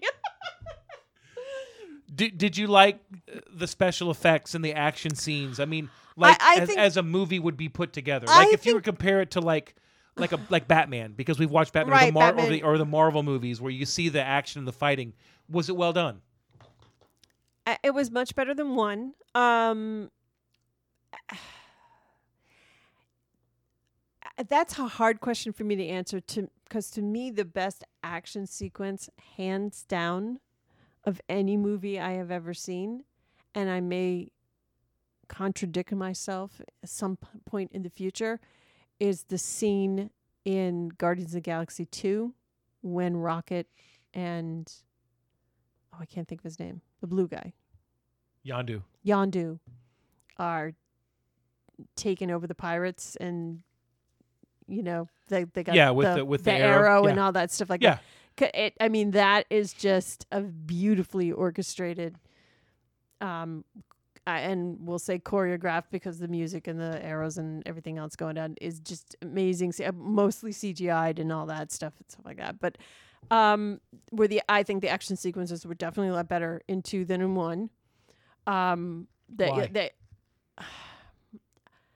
uh, again, uh, probably easier to follow. You're probably a little bit more invested in the characters. Um, you you definitely know what's going on. You're you're you know l- a lot less shaky cam. Um, yeah. That's that's what I was fishing for. Yeah. Okay, so here's my opinion on action movies. I think that action movies the the the proof is in the action sequences. Mhm. Right? Okay. It's like it's like if you're watching Hamlet, Mhm. the to be or not to be seen is what you're looking for. And it needs to be good, right? Because it's what everybody knows It's everybody knows, yeah, exactly. when you do an action movie, if you've got people fighting hand to hand, I need to see it. Okay. I want I want to see it because otherwise, why am I watching an action movie? I'm not watching an action movie. I did not watch The Expendables so I could see them in the bar for 45 minutes drinking beers and talking. I want I want to see that action scene. I want to see that kick look real. I don't think there was a whole lot of difference between payroll as far as characters went between number 1 and number 2, but there was another 20 million dollars in the budget. Okay. I'm going to go with Van Damme. Probably got pretty close to the same thing that Eric Roberts got, as far as pay as, as far as pay as a pay went or or whatever with the extras and you know because you had Stone Cold, probably got a you know what I mean. So you, your pay was probably the same. The twenty million dollars to me showed in the fact that in number one, ninety percent of the action sequences took place when In the day. nighttime. In Oh, one, okay. nighttime. Okay. Yeah. So you couldn't really see what was going on. And two, they were in broad daylight. Or it was, you know, I mean, in the airport. The only action sequence really that you had that was not outside in broad daylight was the scene where they were about to execute the workers and they were up on top of the things and they shot them. So that was what, 10 seconds? Right. That to me is why number two is so much better than number one because I get to see it. Safe House is my perfect movie. I always go to this. Oh yeah. What a fantastic movie, but Put the fucking camera on a tripod and Yeah, I'm- fight. I'm, gonna throw up. Yeah. Okay. Fight. I want to see the fight. Batman Begins did the same thing. Every fight you had the shaky cam. I don't want to see Batman out of focus. I want to see Batman knocking somebody's teeth out. Mm-hmm. That's what you want to see. Well, I think, and this is just with the Dark Knight.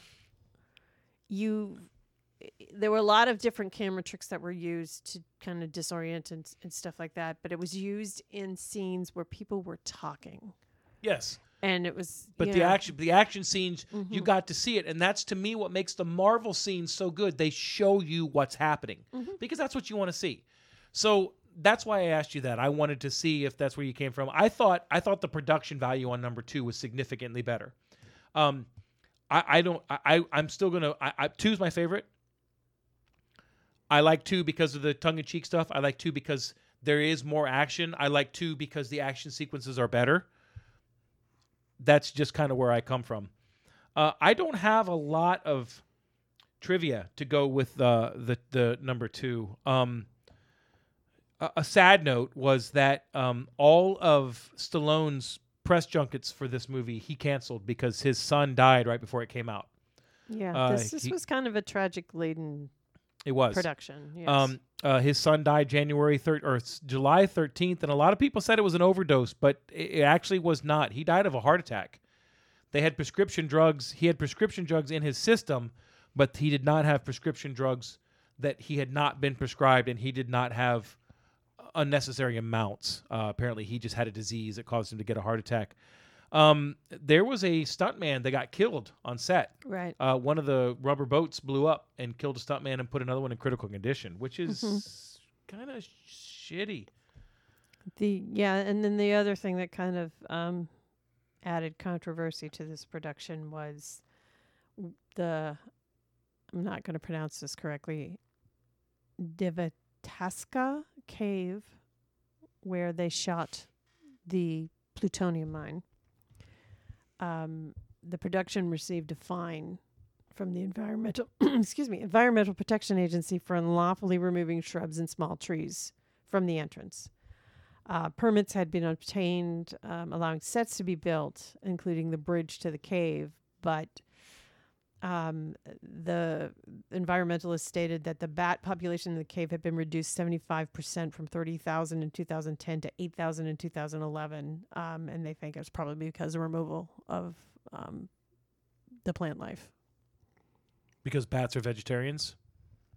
Uh, it also probably they they probably go deeper into the cave darkness and all that stuff. But Okay. um, I let me read further and I'll find out. But you Nah, go to no, your good. next thing. You go riff. Uh, yeah, I got to get to it. Um, do you know that in Germany, the person that does the overdubbing for Arnold Schwarzenegger's voice is the same person that does the overdubbing for Sylvester Stallone's voice? so yeah. Okay. Um. uh, hold on. I just found it. Okay. Um. On January sixteenth, um, the prosecutor's office overturned its ruling. Blah blah blah. blah. Okay. Environment is stated to be an excessive um, number of dead bats found in the cave after filming, including several endangered species. So Well, that sucks. yeah, Well, they're expendable. Um, the tennis player. endangered species are expendable. That's not what I ever. I did not Oh, say that. Know, that's what you said. tennis player Novak Djokovic, who I think at one point was number one in the world, filmed a cameo for the airport shootout for free. However, his scene, which involved him beating down terrorists with his racket, were cut. That Yeah. would have been the shit. I would have known who he was.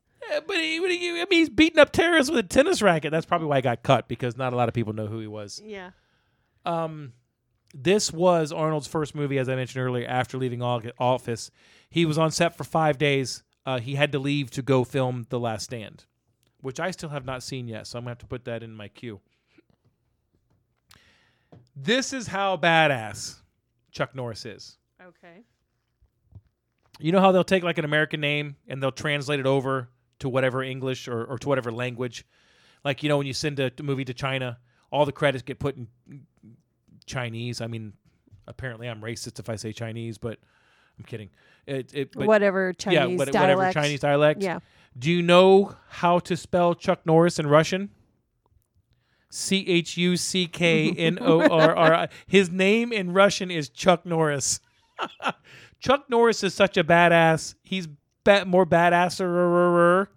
Is that a real word? Than the, than the Russian language. That's kind of all I got. Um, I, I fucking love this movie. Sorry, I love it. Um, we got to do our top three moments. Unless you've got something else you'd like to talk about. I I don't think so. Um, What what you know what what did you think about the fight scene at the end between uh, um between Stallone and Van Damme?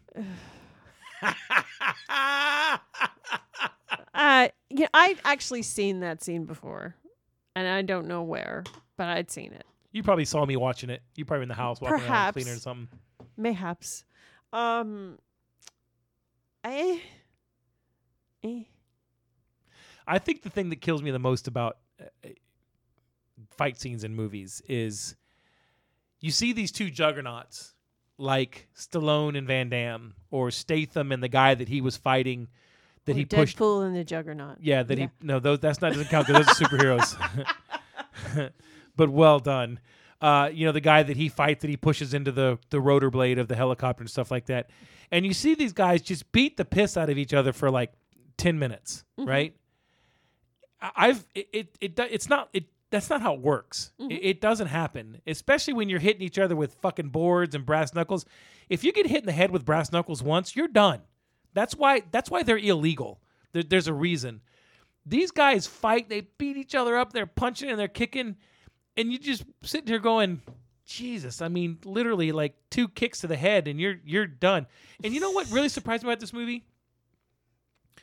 There's the scene right at the beginning, right when Stallone and Van Damme start fighting, and he makes a comment about, "Are you going to kill me like a man, or are you going to kill me like a sheep?" Well, first of all, I'd have done exactly what you said. I'd have, I'd have Indiana Jones or Indiana Jones's ass and shot him right in the fucking head with my pistol that was on my hip. Kill you like a bitch. But he yo. grabs him, he punches him, he kicks him, he flips him up and down, he throws him into the things, and all of a sudden Van Damme does a surprise roundhouse kick and he kicks him in the head. He should have known it was coming. It's Van Damme. when he, I okay. I, I you're gonna you you mentioned the rotor blader. the, the Roto Blader, ladies and gentlemen, Oh, okay, second glass of wine They've just got- kicked the fuck. they've got one of those on every um, helicopter except the- Kobe's. The the blade in the back of the That's the rotor blade. the rotor blade. Okay, the rotor blade, and you've got Statham fighting off some bad dude army guy. Uh huh. um and his head is getting pushed back into the blade and he you know he gets himself out of it Uh, okay i'm gonna call another bullshit card not as large as the other bullshit card i called before i maybe an 8 by 10 bullshit card but um i would have much preferred in that scene to see one of the other team members get him out of that situation this whole thing where ah, you know and, Well, they and- actually made the sound effect like the rotor blade hits him on his back, Yeah, like his backpack or something. Yeah.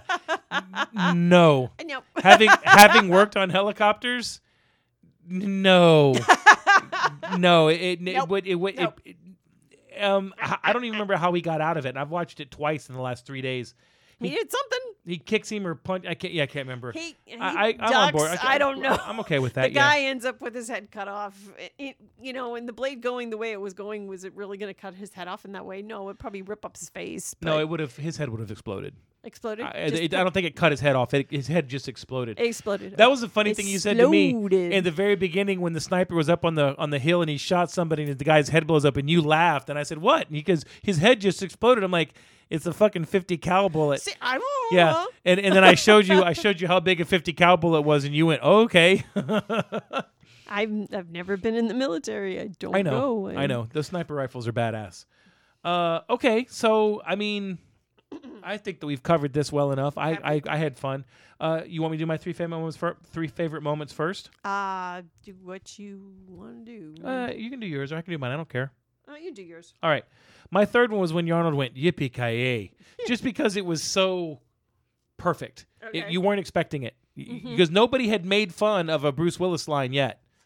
and Bruce Willis had made fun of a couple lines about you know this and that, and then he's like yippee ki I just thought it, there was when they were in the when they were in the airport. I also loved it when Bruce Willis says he pulls up in that smart car and Yippee oy. I mean, that's just Yeah. a stupid thing to say, yippee ki yippee ki Yeah, yeah, I know, but you know, when you when somebody says something, because you're like, you would say oy vey, Oh, maybe, but not yippee ki Okay. Never. Yeah. Go uh, ahead. fair enough. Okay. He pulls up in that smart car, and Schwarzenegger. Schwarzenegger goes, "This thing, my shoe is bigger than this." Yeah, yeah. And he says, "Just get in," and he rips the door off. He- okay, that is absolutely ridiculous. Um, to, to to see him just grab the door and rip it off.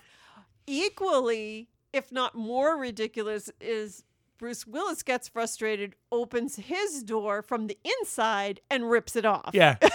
and he's driving and shooting and hitting people at the same yeah, time. just So yeah, funny. so silly. Um, my second favorite scene was at the beginning with the scene we talked about when Arnold says, "Here, give me yours." No, my big weapon's hanging where it's right where it's at, and he says, "You're term. You're, uh, if you don't get it back, you're terminated. Uh, in your dreams."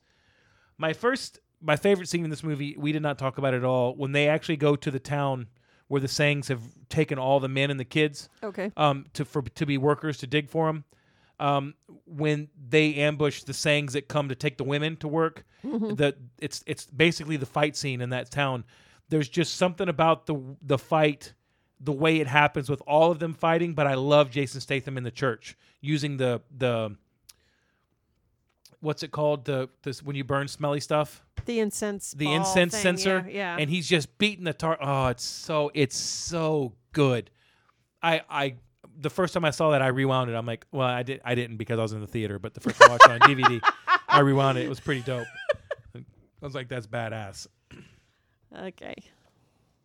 the three All right. Well, uh, since you you mentioned the smart car, um, th- thankfully I had a backup. Um, you can do a smart car no, no. I, I here's the thing. Okay. I'm I'm gonna put two things into one. One thing I thought was funny, but the other thing I could have done without. Okay, so Maggie, right when they're in when they're in the the plane and Dolph Lundgren's trying to get her attention. yeah, that whole thing where he's hitting on her. Um, I could have done without a that. It was funny, but I could have done without you know people looking at her as a love interest. Even the even though Sylvester Stallone's like, I'm not gonna fall for you because everybody I like gets hurt, kind of thing. But um, it's true it's true I know, but yeah, I could have done without that. Just let her play her role and don't try to hook her up with somebody. But um, but I thought the Dolph Lundgren was was funny. He was he he played that well. Good, did you like yeah. that part better or the part where they asked him what their final meals would be and he said baby seal well ass no, I didn't. but I would love I would love some Chinese and Stallone looks at him and goes, Well then I guess you're gonna starve. Yeah, that's yeah, it's all guy stuff. Yeah, but you um, know what? That was something that would have been said in an eighties movie and nobody would have thought anything of it. right, right. Um, the scene um where they are in the little mocked up U.S. town and they're getting ambushed by the Sangs with the tank and stuff like that, and everybody's like, "I'm out, I'm out, I'm out, I'm out," and something happens and just everybody starts falling down and the tank blows up. Stallone says, her. I've got one left and he pops out to shoot and as he shoots, everybody starts getting wiped out. Yeah, everybody starts getting wiped out. So I was thinking, okay, is this like a like he hits this guy, this guy turns and starts shooting, and then everybody gets killed by like this domino effect. And I, I kind of chuckling to myself, but then they reveal the Chuck Norris character had just taken all of these guys out, like three or four truckloads of dudes, which we know the trucks can carry infinite amount of people, um, a la the airport scene, um, but a tank. He had a he had an RPG. That's what they're getting at. I don't know what that means. Rocket rocket propelled grenade. okay. Anti tank. So anyway, he he he took them all out by his little self. So that was that was funny. That's funny. Um, and this is just me being me. The fact that they have this whole scene where they are rat a tat tatting and fighting and doing everything they can in this airport to take out the Sangs, and behind, I think it's Terry Crews and somebody else. Uh, there's like these this liquor store that has like these displays of wine, and not a bottle gets hurt. Well, that made you happy, right? Because It does, yes, it does. Wine. wine helps me drink. Wine helps me drink. Um, Can I mommy doesn't get drunk; she just has fun. Yeah. can I tell you my favorite part of watching this movie with you? Uh oh. What? At the very beginning, first of all, when they escaped at the beginning, when they rescued Trench and the Chinese billionaire, Mm-hmm. they were sliding out the power lines. Okay. So what they had was they were actually sliding down these power lines, but the power lines are supported. If you look at how power lines run, it won't it won't happen. And and you, it, I admit it, I called out so many things watching this with you. The second one that I was like, that would not give me. My favorite part was when Statham and Stallone fell off the power lines, and everybody else ended up in the river Right.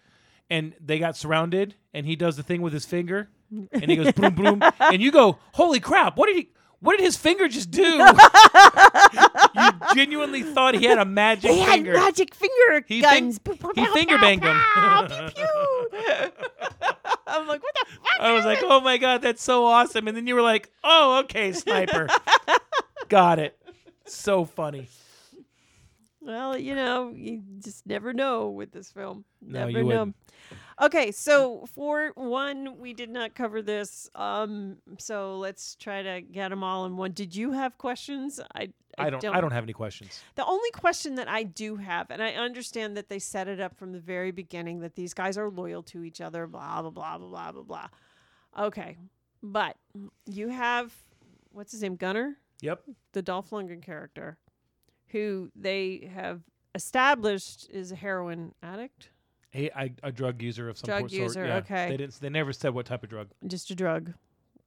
Um, they they called him a junkie which leads me to believe that it would be junkie would be heroin. heroin or yeah. something Um, you know, uh, troubled, um, unbalanced. But if you've got a guy who has turned on you and tried to kill you and another member of the squad, at the end of two, I had a teensy little bit of a problem that, oh, they welcome him back in with open arms. end of one W- yeah, in number one, without knowing a length of time between said end of adventure to happy bar scene where they're throwing knives, um, has he been to rehab? Has he been to therapy? has he resolved this he was crazy little crazy little, he was supposed to die thing called Dolph Lundgren? in the movie he was supposed to die in the script Okay, they edited the script so they could bring him back for two okay. um, i would say that if you've been in the mud and the blood with the guy Mm-hmm. multiple multiple times and he just had a bad day that you'd give him that one because of that band That of he brothers had thing Two bad days. no he had one No, one he almost killed Jet Li in the beginning, and that's when they kicked him out.